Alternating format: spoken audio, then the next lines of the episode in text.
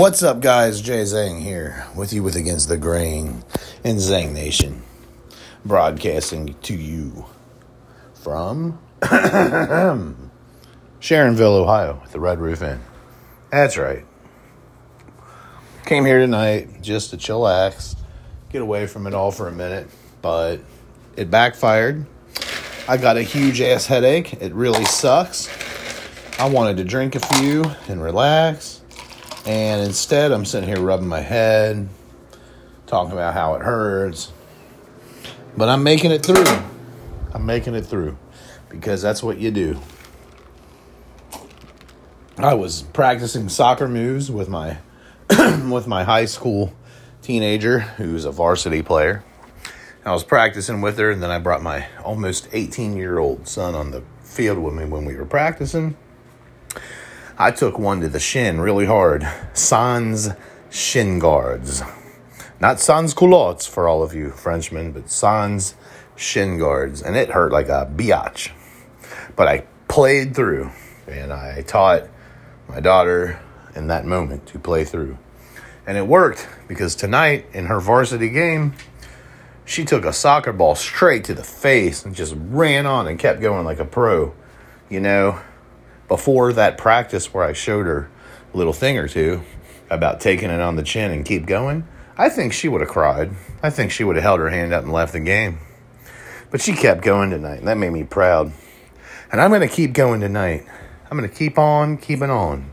Headache or not, I'm going to slam a few down. I'm going to do a podcast. Shout out to my dude, Alex Gomez Rosen for inspiring me to do said podcast. I'm in no position to be podcasting right now. I'm just, you know, drinking a few. My head hurts like a biatch. But we were chit chatting, and I'm going to go back into my Facebook real quick and let him know that I'm doing this.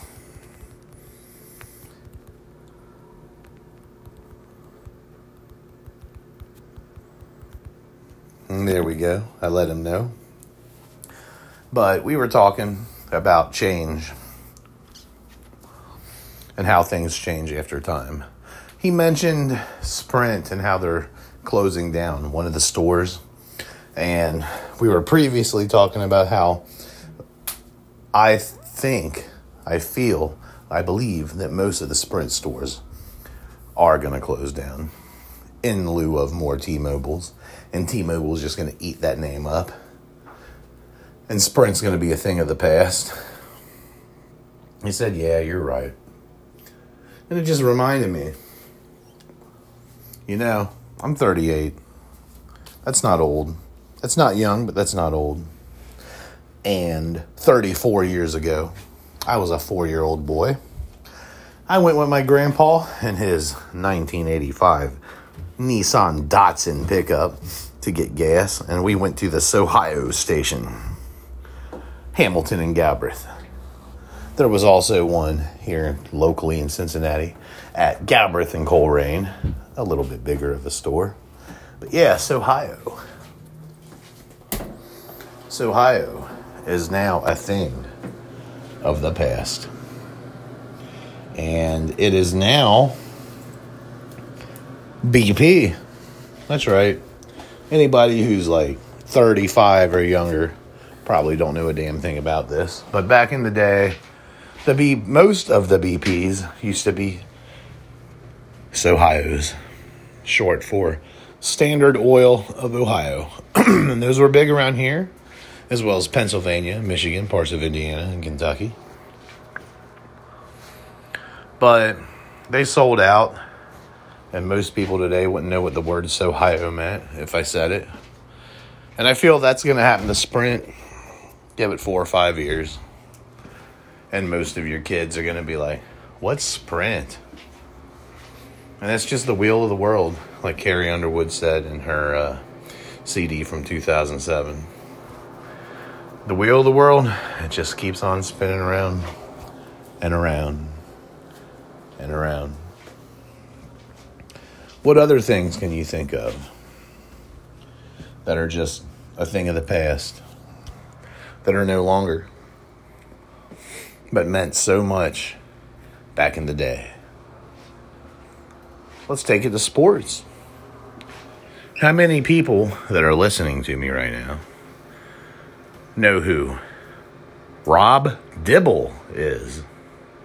How many people of you know who Randy Myers or Norm Charlton is? I'm being looked at by Anna right now, who's like, huh? Randy Myers sounds familiar. That's a common name. That's like Bill Jones. you know Bill Jones? Well, you gotta think I went to school with him. There's like trillions of them. No, Norm Charlton, Randy Myers, uh, Rob Dibble.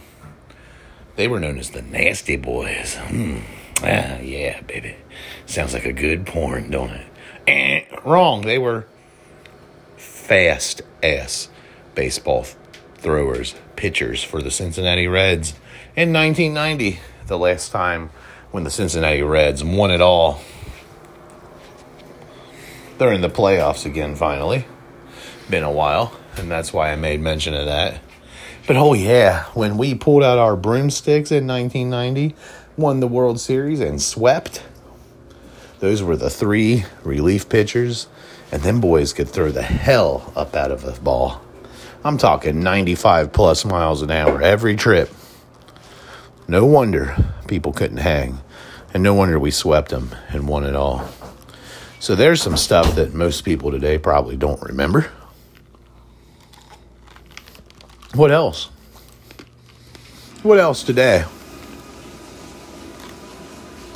was huge that people probably wouldn't know anything about?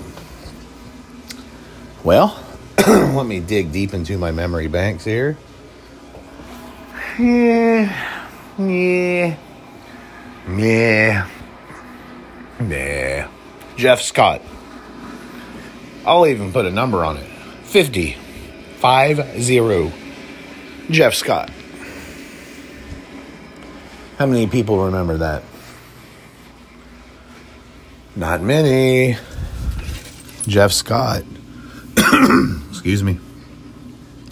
Jeff Scott was from Cincinnati, Ohio, went to Mount Healthy High School, and was a six foot ten white boy center, skinny dude for the Bearcats. And he played on their 1992 Final Four team alongside one Corie Blount, which some people might remember that because Blount went pro. Jeff Scott was just, you know, skinny white dude, local boy, Mount Healthy. Bob Huggins, our coach, made him a beast. But not too many people remember him, but I do, so I thought I'd throw that out there. A sign of the times. A sign that I'm getting older. And I'm more qualified to do these podcasts because of my knowledge bank that increases every day based on what I've learned, what I've retained, what I remember. What I remember right now is a terrible headache and a wanton inability to consume beverages which contain alcohol. Because my head my head hurts way too much to do so. And that sucks but i'll keep podcasting anyway for now. iphone. It's october now. Won't be long now. And guess what we're gonna have? Why isn't my producer giving me a drum roll? Because i don't have one that's right. I'm an independent. Mm. I'll make up my own. It's October now, and guess what's going to happen with Apple soon? iPhone 12 series. That's right, they're coming. There's going to be an iPhone 12 mini, about 5.2 inches. Tiny phone for this day and age, but it's going to be power packed with that A14 chip. It's going to be super fast. It's going to make my SE go out of business. But that's what happened with the iPhone 7 and the SE. So, the wheel of the world, as Carrie Underwood said in her song from 07, once again, keeps spinning around and around. There'll be an iPhone 12 mini, an iPhone 12, an iPhone 12 Pro, and I believe an iPhone 12 Ultra. It's coming. Coming to a phone store near you soon. Be prepared. Can't wait to see what that's all about. Anyway, what else can I chit chat about right now before I end this? Because this is just going to be a bonus episode, guys.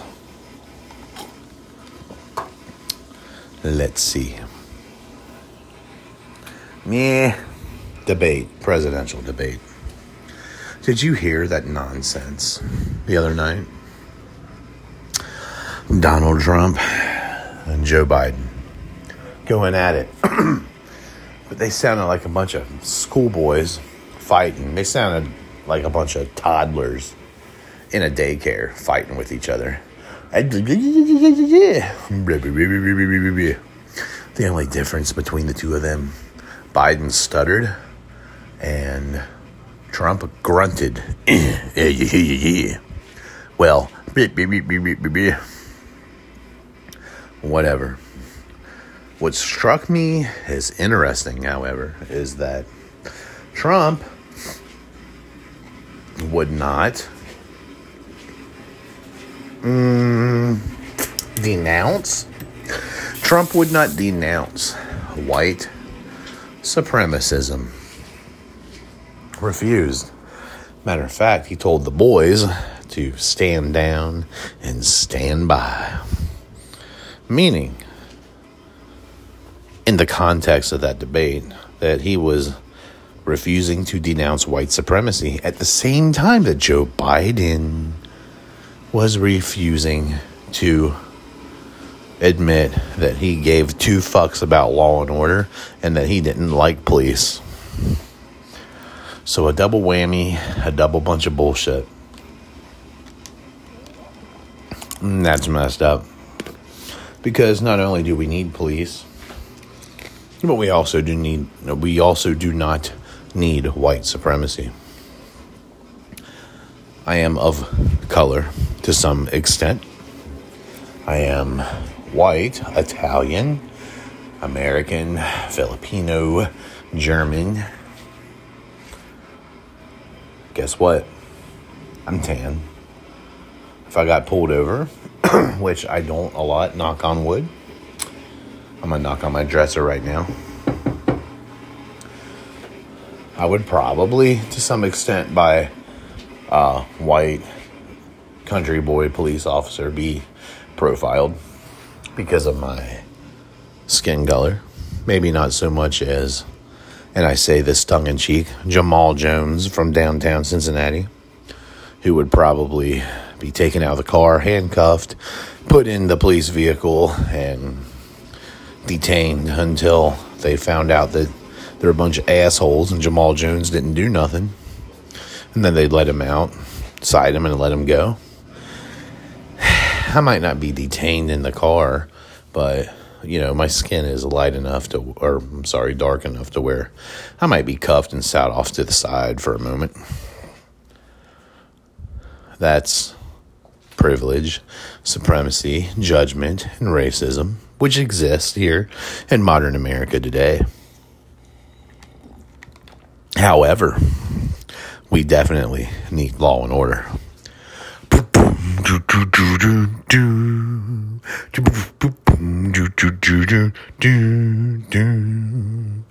So, can we please roll out some SVU and watch some Law and Order? Wrong Law and Order. I'm talking about these police. I am just as much for the blue as I am the black because both are essential to our nation the perseverance, the preservation, and the continuation of a solid, thin blue line are very important. We need our boys in blue out there. However, you flip the coin, which you shouldn't have to flip a coin to make this statement, but because of the separation that's going on in 2020, flip the coin African Americans, black men, they are needed in America today. And I'm not talking because we like the NBA, which, by the way, go Lakers.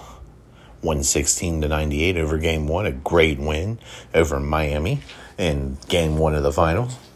Second game coming up later on tonight at around 9 p.m. Let's win another one. Let's pull out the brooms and let's sweep the Heat. And may my guy LeBron and his dude Anthony Davis and Kyle Kuzma and Rajon Rondo, may they win it all. But no, no, no, no, no. We don't need that just for sports and entertainment and basketball and fried chicken and watermelon and all that other racist mumbo jumbo. We need cultural diversity in general. And that's not just black, that's every color because we are a melting pot. Who remembers Ellis Island? Who remembers being taught history and how Ellis Island was filled with people of different races, creeds, languages, cultures, and they just were welcomed in? Yes, we need that. Lest white supremacy here in our country become a thing. Eh, no, sir. so it was weird that Trump would not denounce that, nor would Biden denounce, or should I say, pronounce the fact that we need law and order. That debate sucked. And I believe the narrator, one Chris Wallace, is a douchebag who was catering to Biden anyway. I think what Chris Wallace needs is a real man to come punch him, knock him into shape. He's a big fucking dork anyway. Look at him. But that was biased. That whole thing was biased. It was a setup. So, in short, that presidential debate was set up, it was coached, it was a bunch of crybabies, and it was ridiculous and it was stupid. The Lakers won in nice fashion. Amen. Go LA. Sprint will be a thing of the past for sure within the next few years. And last but not least, a little bit more on the lines of sports Bengals, Cincinnati.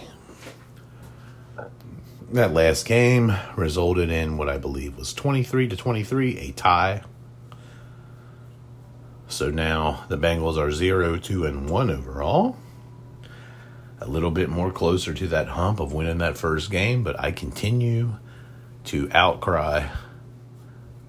Please, let's win some games. Please, defense, do the right thing because Joe Burrow will not hang around for very long. He's going to realize that he's on a team of what ifs and dreams instead of a team of let's do it and winners. Then he's going to jump ship and we're going to lose one of the best things we've ever had. Which, by the way, pop quiz who was the best, most winningest Cincinnati Bengal in all of history? And a lot of you cats are going to be thinking, oh, yeah, Carson Palmer. He was a beast. Yeah, Carson Palmer. No, no, no, no, no. Boomer Esiason. He won it all. Or I'm sorry, he didn't win at all, but he went to the Super Bowl. Eh. How about Ken Anderson? Ken Anderson played for 12 years from 1972 to 1984 and he had more wins under his belt than any quarterback in Bengals history. So kudos to Ken Anderson for being the most winningest Bengal, and prayers to the football gods, if they exist in the heavens above, that Joe Burrow hangs around and gets us to where we need to be, which is winning playoff games and going places. That's all I have for now. This was 20 minutes, excuse me, 20 minutes of mumbo jumbo. Everything from the past to the present. I am signing off. I will talk to you guys soon. I will bid you adieu. And I will that ye should take care. Stay safe and God bless. Thank you.